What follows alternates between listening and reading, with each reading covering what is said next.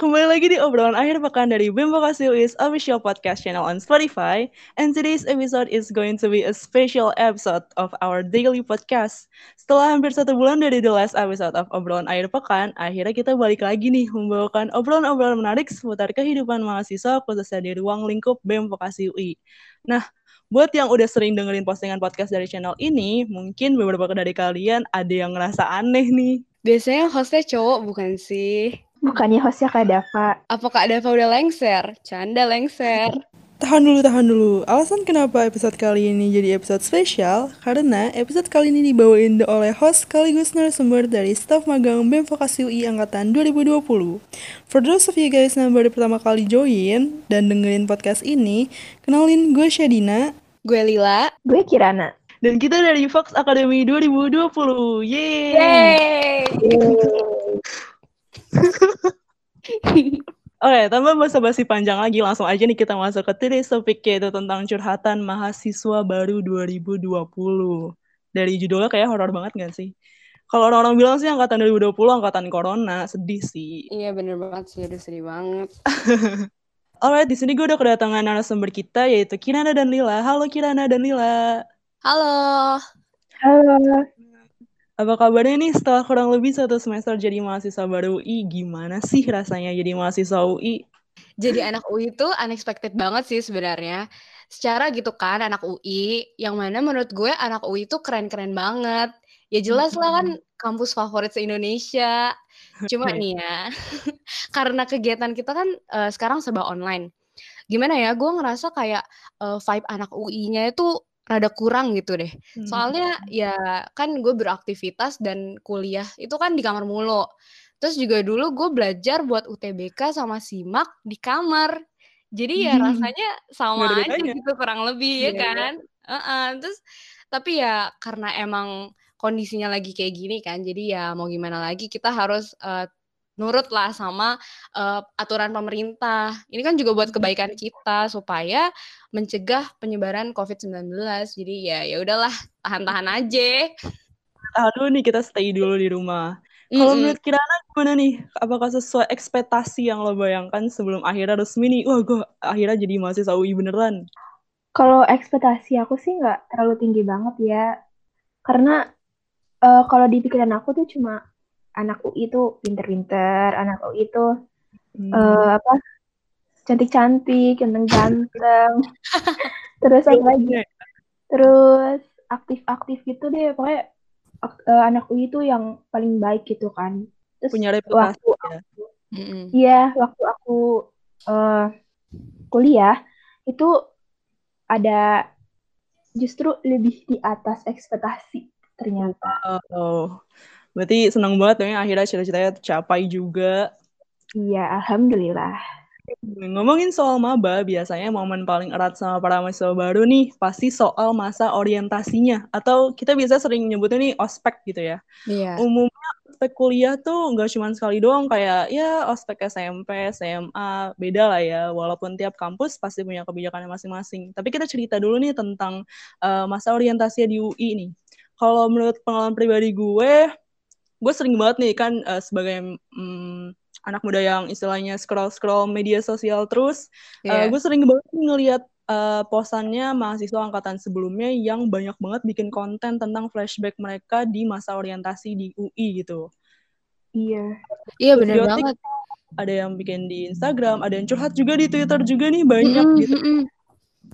Biasanya yang ospek-ospek mereka diwarnai oleh cerita-cerita perjuangan para maba gitu ya, dari bolak-balik minta tanda tangan kakak-kakak tingkatnya, dosen pembimbing mungkin ya, atau ada juga dan juga yang paling bikin gue iri sih sebenarnya yang ikutan jadi volunteer paduan suara terbesar buat para wisudawan UI yang baru lulus di Balairung UI. Iya sih, keren banget. Semuanya dilakuin demi dapetin jakun. Dan FYI kita belum dapet jakun angkatan ini. Iya, aduh.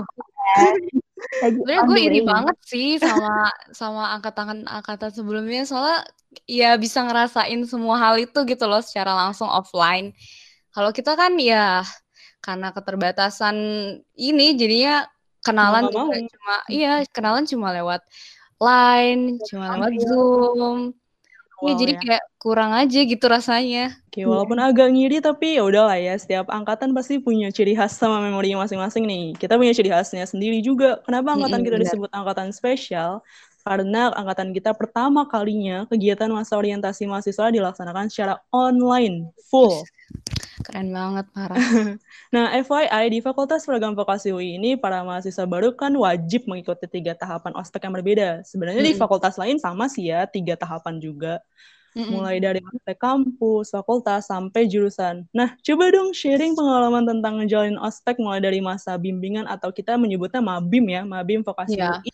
OKKUI sampai ospek jurusan yang berhasil kita survive, yang berhasil kita lewati dalam waktu kurang lebih 1 bulan lamanya, sampai sekarang akhirnya udah full time banget nih kita online class setiap hari. Kalau gue nih ya, gue ingat banget dulu pas Mabim Vokasi, gue ditunjuk sebagai ketua kelompok nih. Wow. Terus, itu benar-benar pengalaman yang wow banget. Terus gue kalau mau nolak kan gak enak ya, jadi udahlah jalanin aja gitu. Terus gue juga inget pas pertama kali ngezoom sama keamanan, itu gue deg-degannya masya Allah, gue takut banget gitu. Iya, gue takut banget, mana lagi muka kakaknya itu nyeremin yang galak gitu kan. Gue takut ya kan, kalau misalkan salah gue yang disalahin gitu. Jadi gue inisiatif aja buat nginget, buat ngafalin nama teman-teman kelompok gue. Terus gue hafalin juga semua dari jurusannya, jadi gue hafal banget. Terus waktu itu gue sempet dites juga gitu sama kakaknya, ini ketua kelompoknya udah hafal belum sama nama-nama teman-temannya gitu. Terus gue sebutin aja satu-satu. Jadi itu sih yang apa ya, yang menarik dari Mabim Vokasi ya, gue jadi ada kesadaran diri buat kenal teman-teman gue lebih lanjut lagi gitu. Oh ya, pasti struggling banget deh, apalagi lo ngafalin teman-teman lo cuman dari apa foto profile lainnya doang gitu. Bener sama banget. Namanya doang. Iya. Ada namanya juga mungkin. Kalau dari Kirana gimana nih? Pernah jadi ketua juga mungkin pas Mabim? Bukan ketua sih, aku nggak jadi ketua. Tapi waktu Mabim Forecast tuh ada yang tugas yang paling berkesan, yaitu VC sama 45 orang yang berbeda. Wow, banyak banget. Iya. Wow. Demi mengenal wajah teman-teman sejurusan gitu lah. Asik sih, asik. Emang Forecast nih luas banget jurusannya. Iya ya, benar. Yeah. Oke, flashback sedikit soal kegiatan Mabim nih. Tugas ospek pertama khusus mahasiswa Vokasi UI 2020 unik banget. Ada yang inget gak tugasnya disuruh apa? TikTok. Aduh. Betul banget, kita disuruh bikin TikTok. Gimana reaksi kalian pas pertama kali buka file PDF tugas ospek yang dikasih sama para mentor, para panitia, dan staff lainnya? Terus lo ngeliat nih kalau tugasnya ternyata disuruh bikin TikTok. Kaget gak sih? Apa kesel gitu? Atau biasa aja karena lo udah ekspektasi, ya udahlah bikin TikTok pasti. Gimana nih? Yang pasti nih gue pas baca langsung mental breadtalk nih. Breakdown lagi ya. Breakdown cuy. Oke. Terus ya gitu, gue tuh dikenal dengan anti TikTok. Bener-bener gue anti banget sama TikTok. Kayak kalau ada teman gue yang TikTok kan gue ledekin gitu. Terus pas teman gue bikin TikTok. Iya. Terus teman-teman gue tahu gue bikin TikTok langsung pada heboh gitu di grup, pada nyari dari hashtag dibully online. Iya, terus mereka juga taunya itu kalau Vokasi bikin TikTok ya dari FYP kan, pada masuk FYP semua tuh anak-anak Vokasi ya gitu deh. By the way, itu juga pertama kalinya sih gue akhirnya nih ya meninstall TikTok ini cuma demi tugas ini. Sama kali download ya buat itu. Bener banget. By the way, karena timingnya penerimaan maba Vokasi UI ini berakhir bulan April, jadi masa orientasinya berlangsung lebih dulu daripada fakultas lain. Ini fun fact ya. Mana yang kita pada tahun ini emang kita duluan gitu. Kisaran ini di saat fakultas lain masih Zoom meeting pengenalan kampus dan lain-lain. Atau beberapa prodi atau fakultas ada yang baru bikin grup angkatan mungkinnya, karena kan baru banget kelar SIMAK dan mereka ada KKI ya? KKI, iya. Gelombang 2 tuh nungguin dulu. Sebenarnya kita kan udah ready banget nih abis SIMAK. Iya. Nah, kita udah anak Vokasi semua kita. Bener banget. Kita anak Vokasi udah bermunculan di timeline sosial media mereka. Kita udah menuhin. Keren banget tuh. Isinya TikTok sama Mars Vokasi yang kita nyanyiin para maba. Ingat banget, Mbak. Iya, ingat. Aduh. Apalagi pas di TikTok kan ada hashtagnya ya, ada hashtagnya kalau nggak salah BEM Vokasi UI 2020. Udah tuh diklik sekali, udah muncul semua. Iya, keluar semua udah. Tapi dari sini lucu sih, karena kita ada yang beberapa dadakan tiba-tiba jadi seleb TikTok. Iya loh, iya bener, teman gue ada yang kayak gitu, langsung masuk FYP, terus followersnya langsung. Wow. Padahal dia baru install. Keren banget. Tapi di situ juga kita jadi tahu ya, ternyata beberapa teman seangkatan kita ada yang emang udah dari dulunya punya privilege dia sebagai seleb TikTok gitu ya. Iya, ada sih, ada. Iya. Oke, overall dari sekian banyak tugas ospek, jujur sih gue salut sama perjuangannya kakak-kakak BEM, himpunan, ataupun staff. Oh my God, applause dulu. Oh iya, applause dulu. Yang udah berusaha buat bikin acara ini jadi seakan-akan tuh jadi hidup banget gitu, sama sekali nggak menghilangkan euforia acara ini walaupun dilaksanakan secara online. Shout out ya buat kakak-kakak BEM. Oke, moving on. Sampai bulan Desember ini kita udah ngejalanin perkuliahan selama hampir 6 bulan, hampir 1 semester. Kita tinggal UAS nggak sih? Iya. Iya. Nggak kerasa. Iya, nggak kerasa banget. Ngomongin perkuliahan, biasanya perkuliahan kan ya isinya mahasiswa lah ya. Nah, mahasiswa ini kerap punya stereotip atau labelingnya masing-masing. Kayak ibaratnya pengelompokan mahasiswa berdasarkan jenis-jenis kesibukan mereka masing-masing. Beberapanya ada yang udah familiar sih. Contohnya apa coba? Ada yang tahu nggak? Gue tahu, kura-kura. Kuliah rapat. Kita tahu nggak kayak gitu? kita banget. Iya. Ada lagi selain kura-kura apa nih? Kupu-kupu. Benar, kupu-kupu apa tuh? Kupu-kupu. Ini anak rumahan. Ya. Anak rumahan ya. Yeah. Selain kupu-kupu sama kura-kura sebenarnya ada lagi, tahu satu lagi. Sama enggak tahu. Kunang-kunang. Kuliah nangis. gue tiap hari nangis. Guys, gue enggak habis-habis. Udah mulai kuliah gitu kan, nangis. Yeah. Nangis aja udah. Tapi lucu sih ya, beberapa dari kita ada yang emang dari luar Jabodetabek, atau mungkin ada yang dari luar Pulau Jakarta, ada yang dari luar Pulau Jawa juga yang akhirnya terpaksa ngerantau ke Depok dan meninggalkan kota kelahirannya gitu kan, ya nggak apa-apa lah ya, maklumin. Namanya juga masa transisi dari masa pendidikan sekolah ke universitas, jadi kita masih bercoba untuk beradaptasi. Bener sih, adaptasi tuh penting banget. Gue juga kan dari luar Jabodetabek nih. Jadi ya iya. Mau gak mau nanti gue harus ngekos, terus ya adaptasi sama lingkungan di sana. Terus nih, iya. Ngomongin kuliah, kesibukan apa lagi yang kalian kerjain sekarang selain kuliah? Apakah kalian ikut organisasi atau kepanitiaan gitu? Dari gue mungkin ya kuliahnya bakal sibuk banget sih ya. Kalau misalnya organisasi, gue kemarin waktu awal-awal maba banget nih, gue gencar banget pengen banget ikut ISAC. Terus kalau untuk kepanitiaan, aku kemarin ikut vocational expo, sama sekarang lagi vocation, dan sekarang juga lagi magang di BEM Vokasi UI, khususnya di Biro DKV. Kalau Kirana gimana? Aduh, sibuk banget dah lu. Kalau Kirana? Kalau aku baru ikut kepanitiaan yang pertama doang, itu diselenggarin dari HMRK. Aku ikut Sosis 2020. Sosis itu Social Science Festival. Ih, lucu banget namanya. Iya, jadi, Oke. Ngomongin soal BEM Vok nih, kita kan bertiga magang nih ya kan di BEM Vok. Awalnya kenapa sih, gara-gara apa? Apa karena iseng doang gitu? Terus kenapa tiba-tiba milih Biro DKV gitu? Padahal kan ada banyak tuh biro sama departemen lainnya gitu. Kenapa bisa tiba-tiba DKV? Kalau gue sendiri sih, gue milih yang pertama DKV. Terus yang kedua gue milih Senbut. Alasannya ya... sama. Oh, bertiga sama. Iya. Wow, kok bisa sih samaan gini? Ikonik kita banget. Iya. Gue apa ya, nggak jauh-jauh sih alasannya, karena ya gue suka aja sama seni gitu kan. DKV juga seni ya kan, gue suka aja desain grafik kayak gitu. Terus emang hobinya di sini gitu, jadi ya udah gue mau pilih apa yang sesuai sama skill gue gitu, jadi kayak gue bisa maksimal di situ gitu. Kirana gimana nih, kenapa tiba-tiba DKV? Kalau aku tuh pengen menyimbangkan otak lah istilahnya. Jadi aku udah mengasah otak kanan buat kuliah yang agak rumit gitu kan, kesehatan kan agak rumit.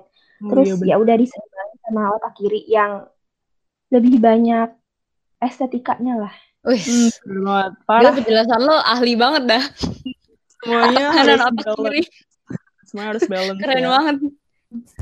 Kalau gue pribadi kenapa milih Biro DKV, karena awalnya emang lebih tertarik ke Biro, karena Biro kan dia job desk-nya harian ya, jadi dia nggak ada event-event rutin kayak departemen lainnya, dan emang tertarik aja gitu untuk belajar platform-platform editing lainnya, dan ternyata kita kurang lebih udah sebulan nggak sih kita magang di sini? Iya ya, kok wow, ini cepet banget loh, kayak gue nggak ngerasa secepat ini gitu, udah sampai sebulan karena aja. Kita enjoy banget nggak sih kita magang, karena kalau sabar banget, gila ya, baik-baik banget sih.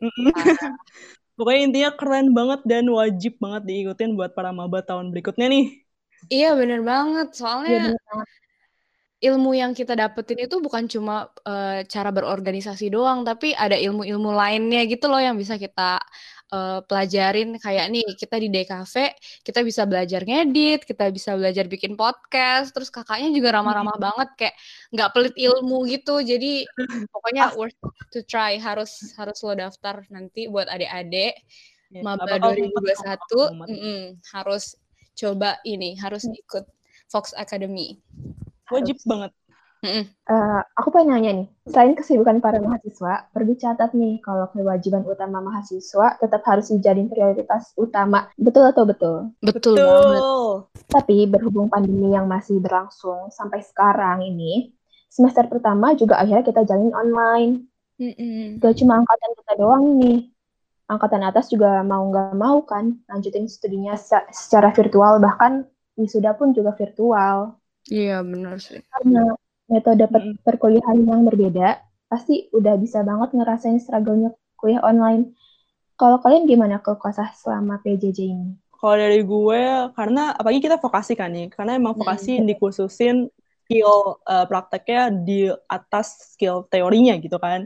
Iya benar. Kalau gue pribadi dari jurusan gue sendiri kan gue praktikumnya emang ada kelas IT ya, atau teknologi informasi, di mana anak MRA diwajibin untuk ngertiin coding. Keren banget sih. Coding yang dipakai platformnya Python kan, walaupun masih dasar banget, tapi ya jujur kaget sih awal-awal kayak ini apa gitu kan. Kayak yang di dramanya, drama apa? Startup. Iya, startup. Tim apa nih kalian, tim apa?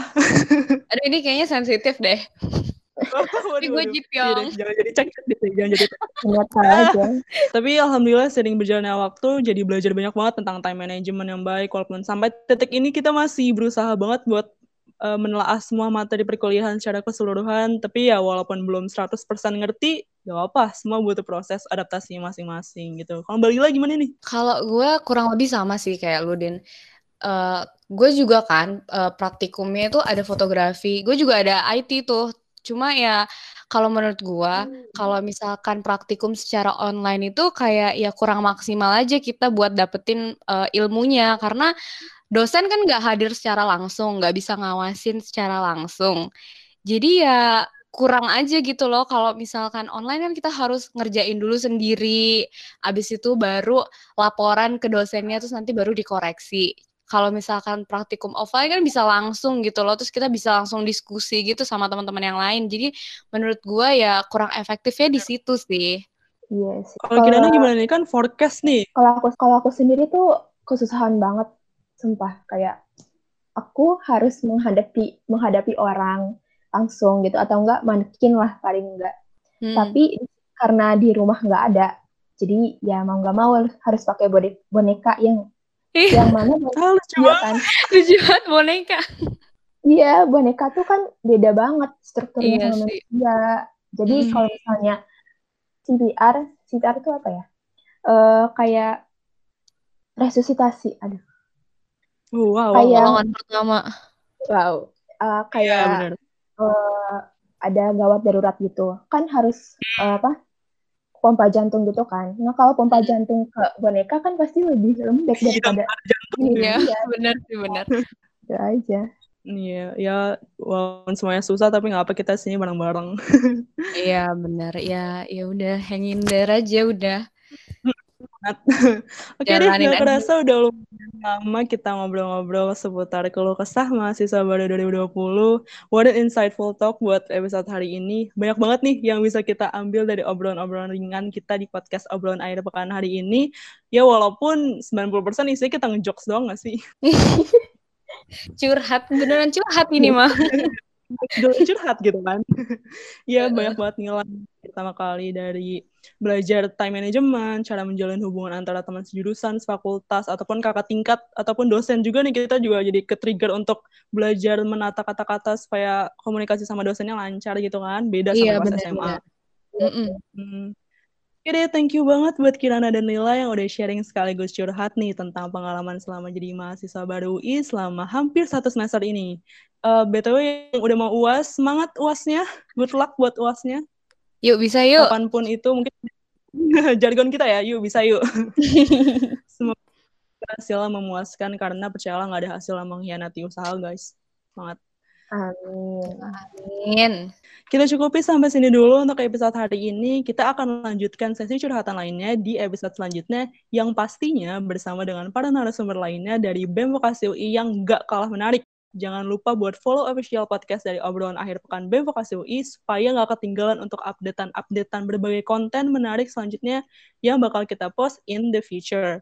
Oke deh, thank you for today. Have a great time and see you guys in the next episode. Bye!